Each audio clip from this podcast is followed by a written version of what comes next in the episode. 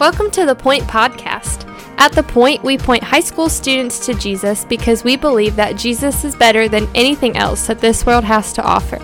We hope that this podcast is an encouragement to you in your walk with Christ, but that it does not replace the time you're already spending with the Lord. Thanks so much for listening, and here's our awesome high school youth pastor, my husband, Justin Kinley. Hey, what's up, y'all? Happy Tuesday. So excited, man, for student night tomorrow night. Cannot wait for you to be there. And it's just going to be an awesome night. Worshiping the Lord, diving in His Word. And, uh, man, what a great night to invite someone to come with you who maybe doesn't know Jesus all that well. Maybe they know that you know Jesus, but they're not following Jesus themselves. Uh, man, tomorrow night would be a great night to invite someone to come with you. And uh, cannot wait to just hang out with one another. But excited today to continue walking through the book of Second Kings. And we're going to be in Second Kings chapter 10, verses 1 through 20. 27. We're going to save tomorrow, the end of the chapter for tomorrow's episode. But if you remember, if, if you missed out on yesterday, the Lord anoints this man named Jehu to reign in Israel. And remember, this is weird because Jehu is not a descendant of Joram, right? He's not a descendant of the king. The Lord kind of anoints him separately. And Jehu's sole purpose is that Jehu is going to be raised up to basically put an end to the house of Baal, right? Or not the house of Baal, excuse me, the house of Ahab. And if you remember, Ahab is one of the worst worst kings, uh, probably the worst king that Israel or Judah sees. And, just a reminder what makes a good king in Israel, which is in the north, and Judah in the south? What makes a good king versus what makes a bad king? A good king is going to drive idol worship out of the land, but a bad king is going to invite idol worship into the land. And, uh, J- and Ahab was the worst at this. He brought in the house of Baal. And so if you like, um, I, I think men can probably relate to this a little bit. Some guys watching this, we, we love movies where it's one dude that just takes on like 500 people, right? You know, um, we love like like the movie 300 uh, when Leonidas takes on like this entire army. Uh, people like William Wallace and Braveheart or Rambo, right, where it's one guy who just goes crazy on a bunch of people. That's the story of Jehu. So so don't let anyone tell you the Bible's boring because chapter 10 is action packed. It's intense. It kind of makes you cringe a little bit at some of the things Jehu is doing. Um, it's violent in this passage. Like I'm just being honest, it is. I hope you'll read it for yourself.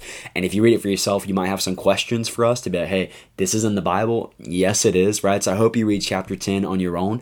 Um, but but it's this intense picture. And remember, Jehu is doing what we talked about yesterday. That the, the sole purpose that God has raised up Jehu is to drive out the house of Ahab from the land, to, to basically vanquish the evil that Ahab had brought into the land, primarily through the idol worship of the god Baal, right? The false god Baal. And so in this passage, what Jehu is, Jehu is doing is he is wiping out all of Ahab's descendants, and then he is wiping out the prophets of Baal. So he is getting rid of Baal worship in the land, and it's a great thing. And and here's what I want us to, to notice there. Here's the phrase that, that struck out to me, and it happens twice. The first time it happens in verse 10.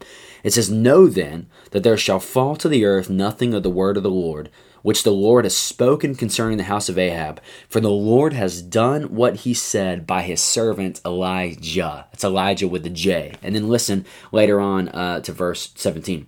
And when he came to Samaria, which would be the capital in Israel in the north, he struck down all who remained to Ahab in Samaria till he had wiped them out, according to the word of the Lord that he spoke to Elijah with a J.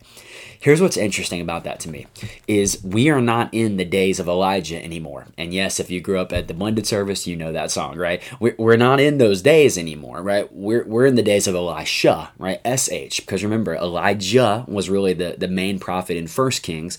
But then when we get to Second Kings, Elijah, Elisha is the one that's kind of the main one taken over. So Elijah, he didn't die. He went up to be with God. He's been gone Okay, he, he's not around anymore. He's not around anymore to see this. And yet, still in this moment, God is faithfully fulfilling the word that he spoke through and the word that he spoke to Elijah.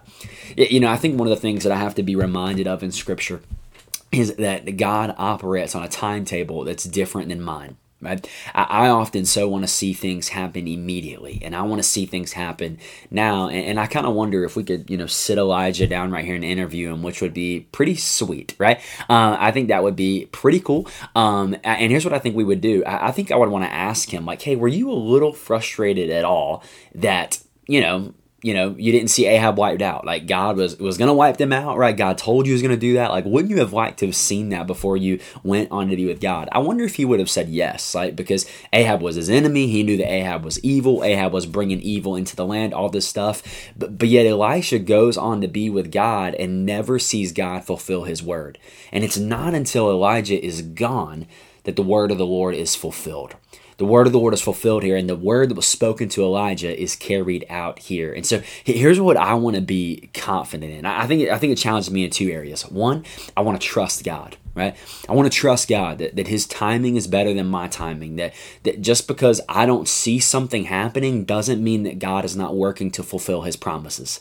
That's huge, students. Just because I don't see God actively working in my life, maybe in a season, or just because I don't see God doing what I think He should be doing, doesn't mean God is not fulfilling His promises that are given in His Word. So I think I want to trust Him more because Elijah died without seeing the house of Ahab wiped out, but yet God is faithful here. So I want to trust God in His Word. And, and I think, secondly, I want to be confident in His Word.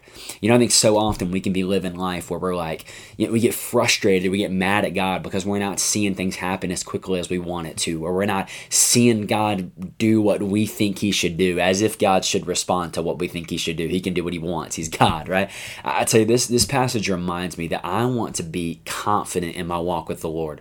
That if God said it, I believe it if God said it, it's going to happen. I want to be confident that the word of the Lord that, that God has spoken through his word is going to happen. And, and, I'm reminded of that here that Elijah is gone. He's gone to be with God. And yet God is still fulfilling the word that he spoke to Elijah when he was on this earth. God is a God of his word. He will keep his word. He is faithful to his promises to us. So let's trust him and let's be confident in them.